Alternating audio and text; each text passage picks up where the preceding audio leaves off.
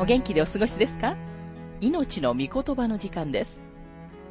この番組は世界110カ国語に翻訳され、1967年から40年以上にわたって愛され続けている J. バーノン・マギー神学博士によるラジオ番組、スルー・ザ・バイブルをもとに日本語訳されたものです。旧新約聖書66巻の学びからヘブル人への手紙の学びを続けてお送りしております。今日の聖書の箇所は、ヘブル人への手紙2章3節から9節です。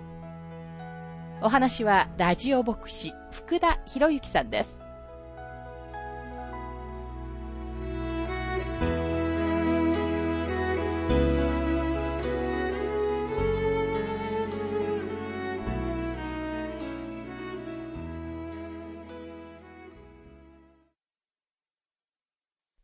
ヘブル人への手紙2章の学びをしていますが、2章の3節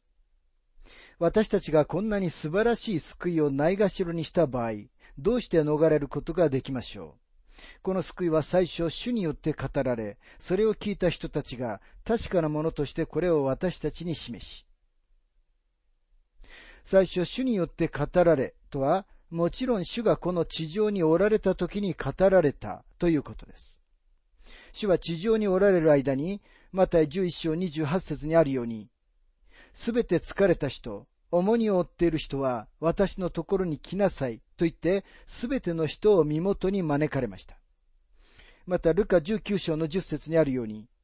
人の子は失われた人を探して救うために来たのですと言われて、宣教の働きに専念されました。またここには、それを聞いた人たちが確かなものとしてこれを私たちに示しと書かれていますが、それを聞いた人たちとは、主が語られるのを聞いて、主の死と蘇りを目撃した主の弟子たちや、その他の人たちを指しています。そして彼らはその後、至るところに出て行って福音を大胆に述べ伝えたのです。ヘブル人への手紙2章の4節その上神も印と不思議と様々な力ある技により、また御心に従って精霊が分け与えてくださる賜物によって明かしされました。ヘブル人への手紙の著者は、確かにここでペンテコステの日のことを指しているとも言います。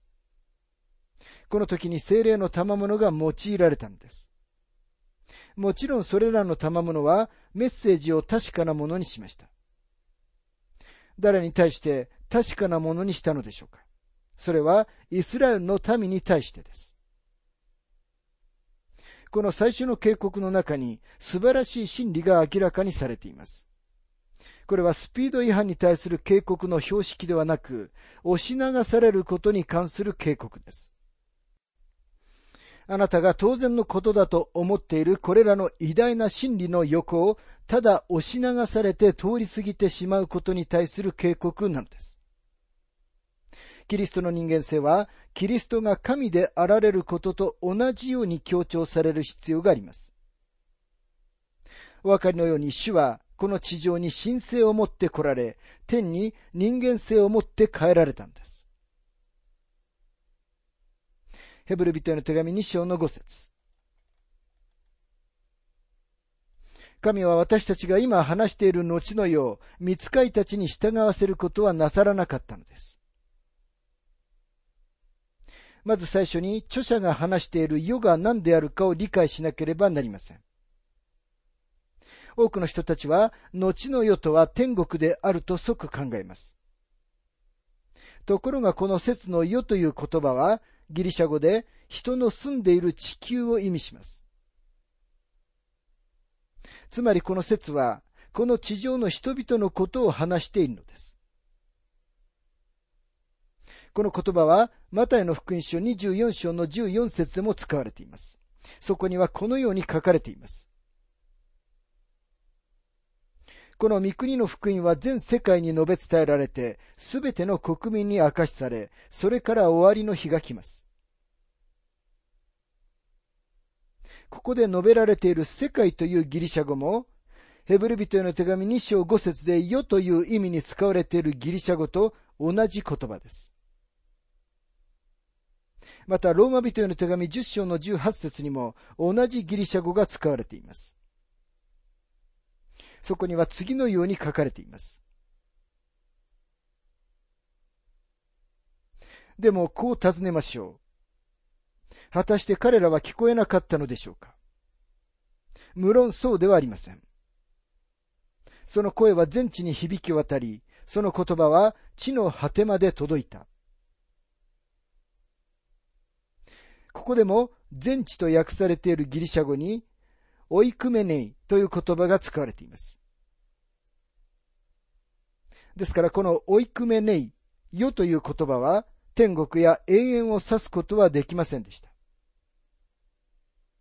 またこの言葉は私たちが今日生きているこの恵みの時代を指しているのでもありません。ですからこの言葉はメシアの王国、この地上にやがて来る王国のことを語っているのです。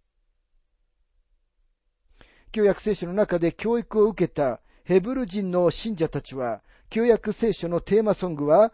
ダビデの家系から出る人物が統治する来るべき王国であるということを知っていました。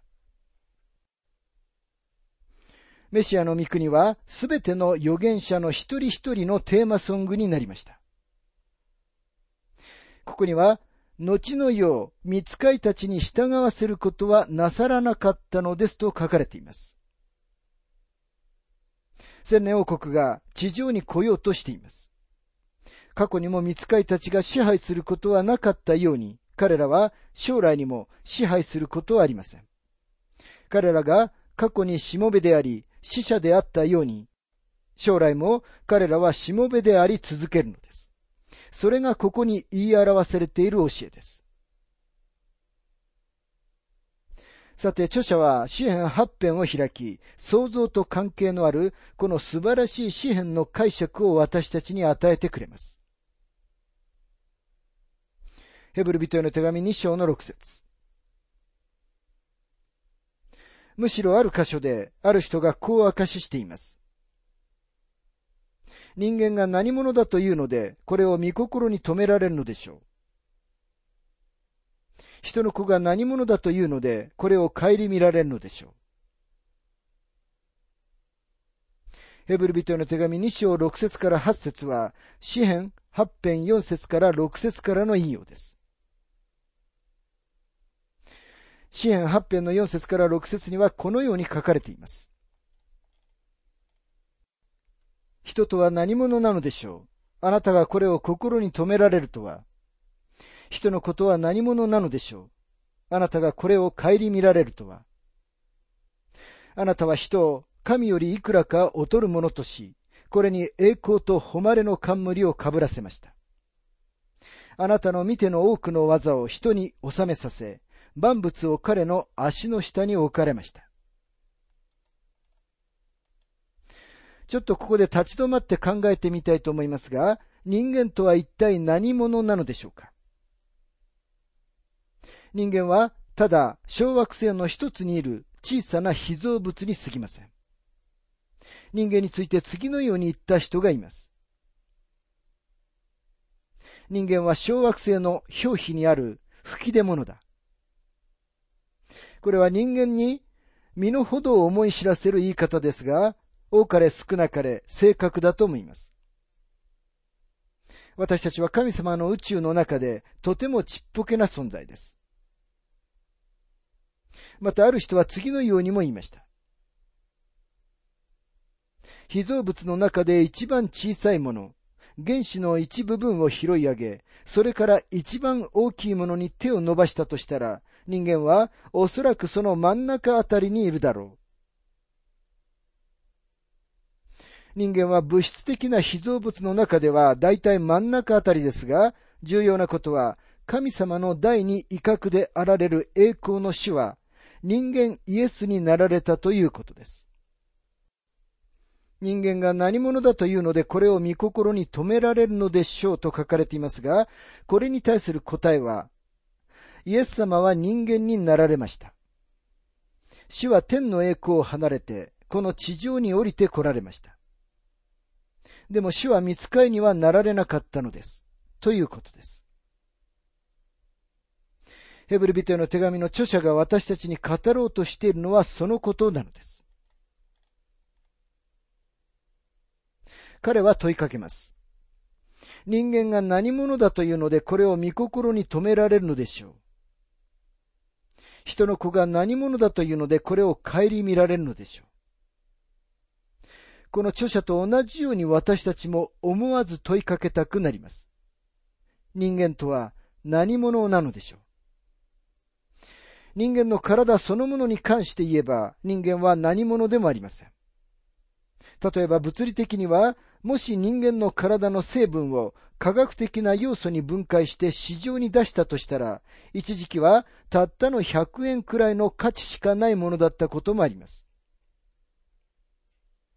今日はインフレのおかげで人間の価値はそれよりももう少し高いですが、それにしても特に100円がどれくらいの価値があるかを考えてみると、大した価値ではありません。ですから物理的には人間はあまり価値のないものなのです。さて、精神的には人間は自分は何か大したものだと思っていますが、実際には人間はほんの少しのことしか知りません。人間は私たちが住んでいるこの広大な宇宙について実際に何を知っているというのでしょうか私たちは宇宙がどのようにして始まったかを知ろうとして、一人の人間を月に送るのに何千億円というお金をかけてきました。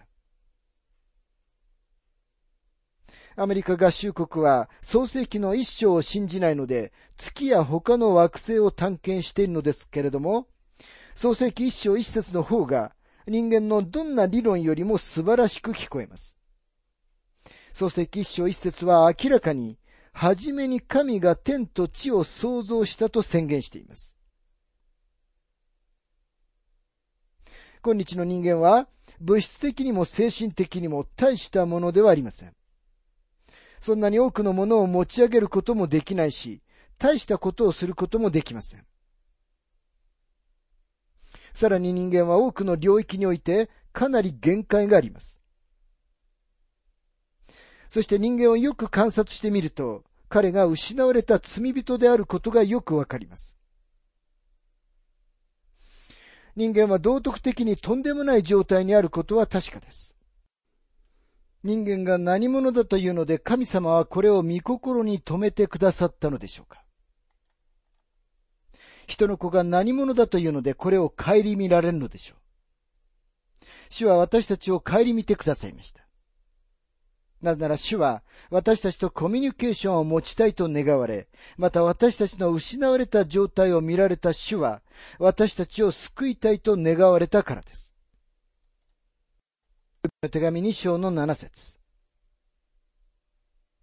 あなたは彼を見つかいよりもしばらくの間低いものとし、彼に栄光と誉れの冠を与え、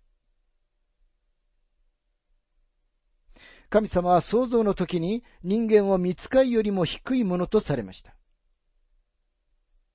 詩篇八編は人間が見つかいたちよりも低く作られたことを極めてはっきりさせています。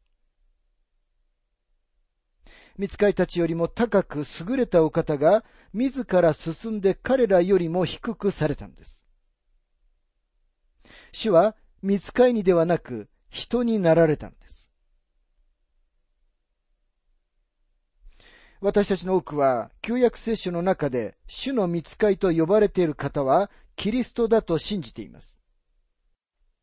野木川のどこかに、主の見つかいがヤコブと相撲を取った場所がありますが、私たちは、その主の見つかいがキリストであると信じているのです。新約聖書の中には、キリストがこの地上に来られたとき、主は見つかいたちよりも低くなられたと書かれています。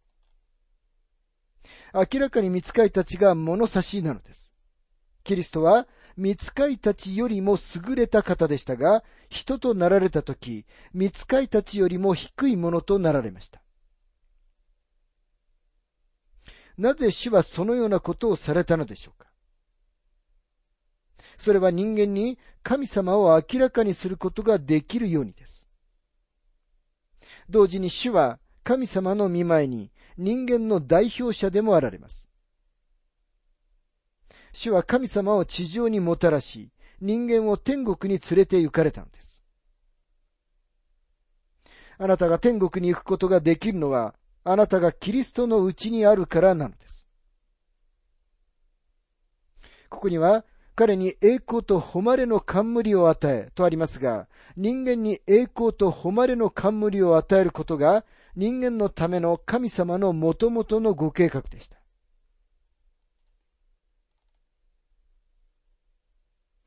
英語の本文には、彼に栄光と誉れの冠を与えの後に、そして彼をご自分の見ての技の上に置かれましたという一文が書かれています。人間は見つかいが決してすることのできなかったことをすることになっています。見つかいたちは神様の宇宙を支配することはありません。彼らは神様の使者です。神様に反抗しようとした一人の見つかいがいました。彼は自分の王国を建てようとしました。支配者になろうとしたのです。彼の名はルシファー、暁の子でした。今日私たちは彼をサタン、あるいは悪魔という名で知っています。彼は光の見つかいであったのに反抗し、心の中で言いました。イザヤ書14章の13節から14節神の星々の遥か上に私の王座を上げ、意図高き方のようになろう。神様は彼にも他のどの見つかいにも宇宙を支配させるおつもりはありません。でも神様は人間を支配するものとしてお作りになったのです。ところが人間は今日、私たちが見ているように支配する能力はありません。世界中のすべての首都で人間はこのことを実証しています。その堕落の度合いがあまりにもひどいので恥ずかしくなるほどです。ですから人間は今のままではこの世界を支配することはできません。でも残念ながら人間は自分にはできると思い込んでいます。人間はサタンの見解を採用してしまったのです。人間は神様を抜きにしてこの世を支配しようとしています。しかし神様は自分たちが神様に頼らなければならない存在だということを認めるときに、神様はその国を祝福されるのです。神様はどのような国であっても、神様に従い、神様に栄光を期する国を今日も祝福することがおできになるのです。でも人間は自分だけの力ではその国や社会、または世界を支配する能力はありません。マギ博士はご自分の経験を次のように述べています。イギリスに旅行することになっていたので、私はイギリスの歴史をかなり勉強しました。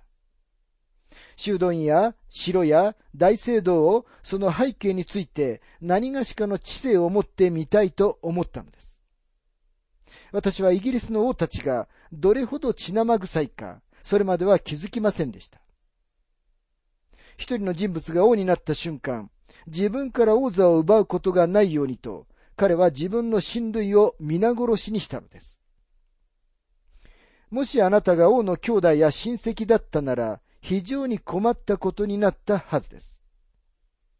王は、あなたをロンドン島に連れて行って、あなたの首を切ったはずです。このような血生臭い歴史はどの国にもあると思います。ですから人間はどんな人種に属しているかにかかわらず、神様が意図されたように、この地上を支配する能力がないのです。でも、贖いによって神様は人間が支配することができるように回復してくださるのです。詩篇八編には、彼に栄光と誉れの冠を与え、あなたの見ての技を収めさせるために、彼をその上に置かれましたと書かれています。人間はエデンの園で神様に従わなかった時にその支配権を失いましたが、キリストはその支配権を回復されたのです。ヘブル人への手紙2章の8節万物をその足の下に従わせられました。万物を彼に従わせたとき、神は彼に従わないものを何一つ残されなかったのです。それなのに、今でもなお、私たちはすべてのものが人間に従わせられているのを見てはいません。万物をその足の下に従わせられましたとありますが、これは誰の足でしょうか？これはキリストの足です。人間の足ではありません。それなのに今でもなお、私たちはすべてのものが人間に従わせられているのを見てはいませんと書かれています。英語では、彼に従わせられていると訳されています。この地球は主のご支配の下からすり抜けてしまったわけではありませんが、今日主はまだこれを支配してはおられません。主イエスがこの地上を支配される時には、病院も牢屋も必要はありません。犯罪も貧困もありません。主がこの地上を支配される時、千年の完全なパラダイスになるのです。著者が詩篇八編を引用するとき、彼は詩篇記者がキリストのことを語っているのだということと、この予告はその時まで成就してはいないということを極めてはっきりと述べています。さて、次に来るのは、この章のまさに中心の言葉です。ヘブル2章の9節ただ、見つかいよりもしばらくの間低くされた方であるイエスのことは見ています。イエスは死の苦しみのゆえに、栄光と誉れの冠をお受けになりました。その死は、神の恵みによって、すべての人のために味わわれたものです。ただイエスのことは見ていますと書かれていますが、この見るという言葉は、ただ何気なく見ることを意味しているのではありません。この言葉は、私たちが理解して主を見つめるということを意味しています。私たちは主のうちに私たちの小さな頭が理解することのできない何かがあることを認識します。私たちは信仰を持って、信頼して、驚き、敬い、礼拝をもって主を見つめるのです。このすべてがイエスのことは見ていますという言い回しに含まれているのです。あなたは今日、そのような意味で主を見ておられるでしょうか。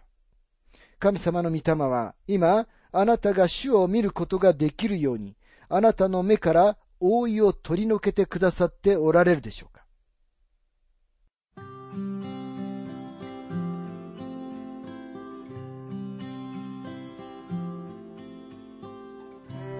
命の御言葉お楽しみいただけましたでしょうか。